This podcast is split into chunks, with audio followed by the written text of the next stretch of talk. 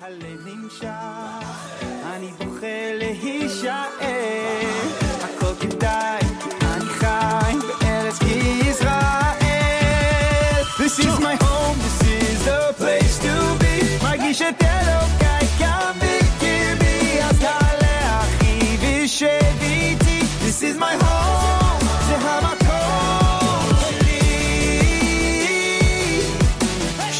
listening to the Bring Them Home Aliyah podcast, hosted by Josh Wander. Welcome back to the Bring Them Home podcast. This is Josh Wander from Yerushalayim Yer Kodesh. Again, we are privileged to hear from Rav Nachman Kahana of Yerushalayim about this parsha, Parshat Vayechi. Welcome, Rav Nachman. Shalom, shalom kulam. So, what do you have to say about this week's parsha? This week's parsha, like every week's parsha, is uh, just something breathtaking. Every pasuk is meaningful. Not for those times only, but for our times too. I'd like to speak about the the the thing, the, the incident. Yaakov Avinu on his deathbed, he called all of his sons to come because he wants to tell them what's going to be with the Jewish people at the end of time. And Rashi alludes to the Gemara in page 56a, which elaborates what happened at that meeting, that particular time. Yaakov Avinu wanted to give over what's going to be in the future. And the Gemara says over there, Yaakov Avinu, lying on his deathbed, everyone is surrounding him, the 12 children, and starts to say what's going to be in the, future, which is now times actually. And all of a sudden, the mind became blank. At the precise moment when the hearts and the minds at the peak attentiveness, Hashem, with Jewish with the Jewish Shekhinah from Yaakov and the revelations became obscured. Gemara says over there that Yaakov feared that Hashem's withdrawal might be due to one or more of his sons being heretics, because just as his grandfather Abraham had a son Ishmael, his own father had a son Esau, maybe Yaakov's sons, one or more, are also heretics. Therefore, they did not merit to hear what's going to be in the future. And Yaakov Avinu voiced his fear in front of the children, the sons, and said, "Why? Why did Hashem take away the nevuah from me?" And all of a sudden, without prior, uh, prior uh, concurrence, all the sons said at one voice, Shema Yisrael, Hashem Elokeinu, Hashem Echad.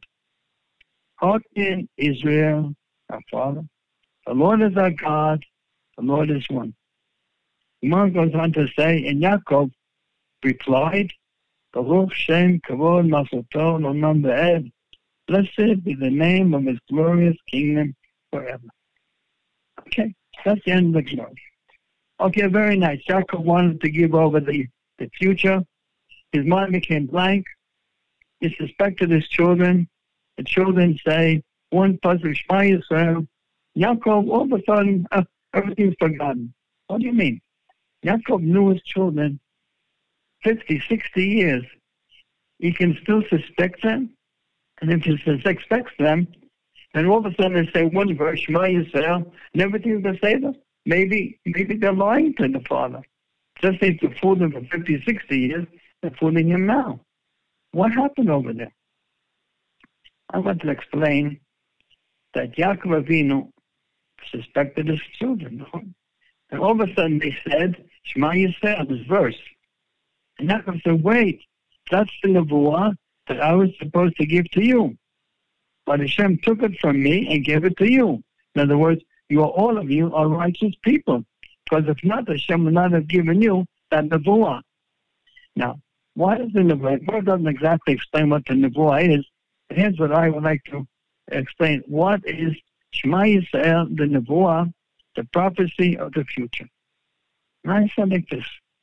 Shema Yisrael has three phrases. Shema Yisrael, listen Israel. Hashem Elokeinu, a God, the God which Hashem is the quality of, of compassion. Elokim Elokeinu, the compassion is the quality of, of severe justice, Hashem Echad. In the first phrase, it says Shema Yisrael, there's no mention of Hashem. And this refers to the period of after 2,000 years when Jews come back to Eretz Israel, our time, in 1948. People streamed to Eretz Israel without any religious significance Clown. He's running away from Hitler before, and he's running from Stalin, and he's running away from the police. All kind of people came here. Few came for religious reasons, but the majority did not come. That's why the name of Hashem is not in the first phrase. Shema Yisrael, whoever is Yisrael, let him come. And that happened. And now we have six and a half million people here. The second phrase, Hashem Elokeinu, the God of compassion, the God of severe justice. There's going to be in the second phase of the of coming back home a big machloket disagreement between religious Zionist Rabbanim and the Haredi Rabbanim. Religious Zionists, Haredim, at this phase, at this phase, the second stage of redemption, will be characterized by a bitter conflict of Torah leaders. And the rabbis of the religious Zionist approach say the Medina is Hashem's declaration that the Shoah was the last major test of the 2,000 years of anger and galut, in the beginning of a new period of our renaissance, leading to the fulfillment of all of our prophets' visions. Millions of Jews have returned. A seventh of Yerushalayim and the Temple Mount, the extraordinary military victory are an undeniable sign that the Geula is at hand. On the other hand, other Torah scholars, the Haredim, claim that the period of Elohim, Hashem, Hashem Elokeinu, harsh judgment, is still in effect. The Medina is merely a stage in the natural development of political societies, and this is what's going on today. We have the Dati Leumi, religious Zionists, that say the Mashiach, they can hear the footsteps of the Mashiach. And the Haredim, and Anan Yom Yom Atzmaut. They don't even say Mi Sheberach for the soldiers on Shabbat. And that's what it is. That's a stage where we're at, where we are at now. And the third stage of Hashem Echad, Hashem again, Hashem is the quality of mercy. And the last stage, it's going to be obviously to everyone that Hashem's quality of compassion is reigning now. And all rabbinic leaders will unite in the reality that the Medina is Hashem's avenue for the advent of the Mashiach and our final redemption. Yaakov, when he heard this, that it sends the Shema Yisrael and the three phrase, phrases, and that's the the, nevuah, that's the that's the revelation. Yaakov, you know, added a fourth one.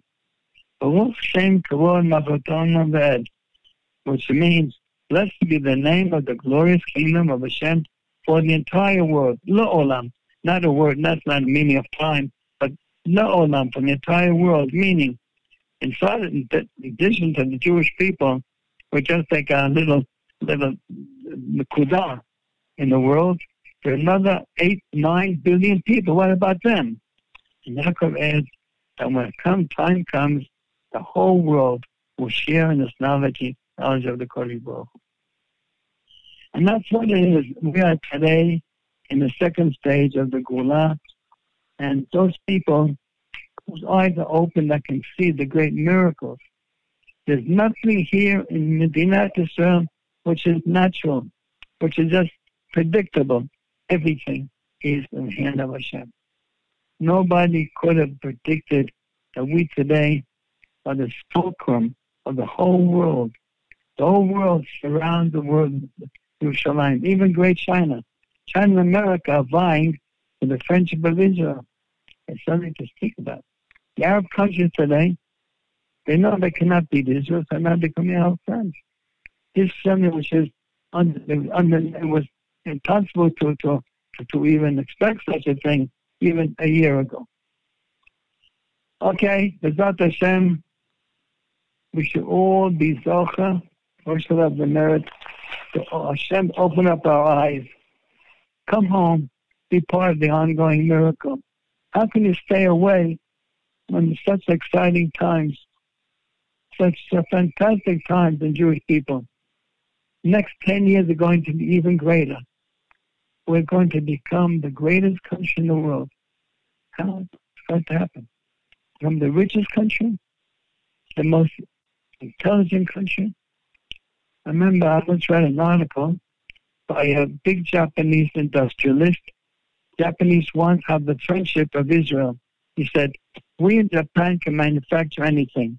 But problem is we don't know what to manufacture. The Jews can tell us what to manufacture. The Jewish brain. Remember, I was once invited at the university to speak in front of a delegation of academics from China. For 40, 50 people, they don't know English at all. I had a translator. And I started to speak about Judaism, and I said, China is the biggest country in the world, a billion and a half people. We have six million. What are you doing here? What, what are you searching for here in Israel?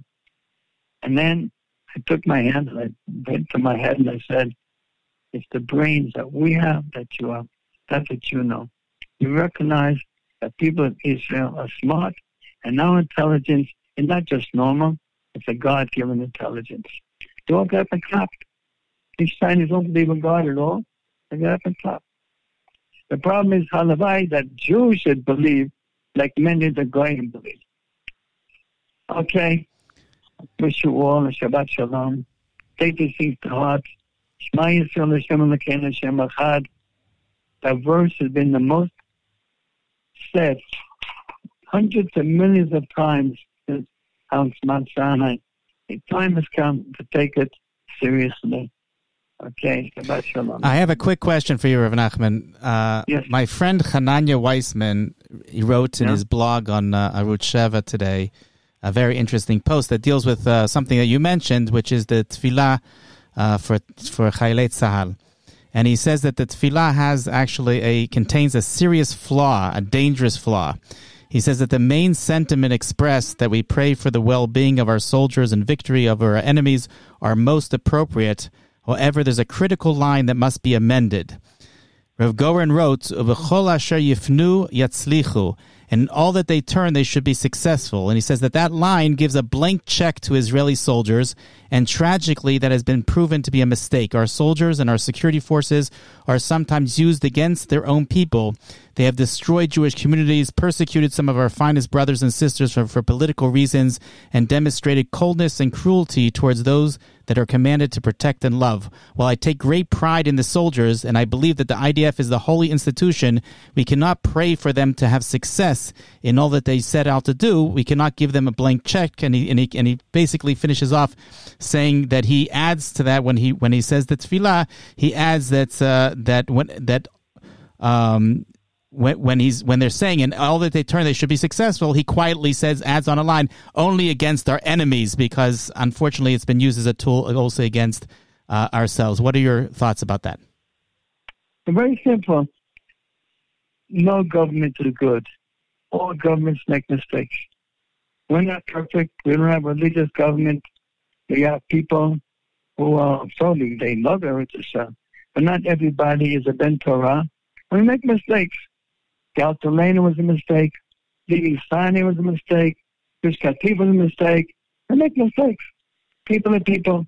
And you have the, the government wants power. The government doesn't want people to do things that outside the legalism of the government. Then they take down things or they do go against people that don't accept the uh, the, the power, the uh, authority of government. But I'm not the lawyer of Israel. I'm going in the big story. That's a little story. The big story is the Jews came home. Don't you realize what's happening? We're sovereign over Yerushalayim in more than 2,000 years. Okay, so government is some stupid, some stupid uh, error. That doesn't matter. Take a look at the big picture.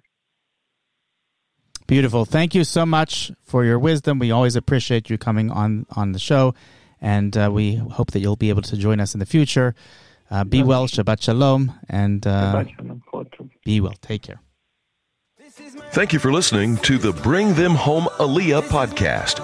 If you identify with our message, please subscribe and tell your friends about us too. You can leave us a review on iTunes, as that really helps us grow. We're available on iTunes, Spotify, and wherever you get your podcasts. For sponsorship opportunities and for all other inquiries, please email us at bringthemhomeisrael at gmail.com. Check out our website at www.israeltorah.org for more content on this vital topic.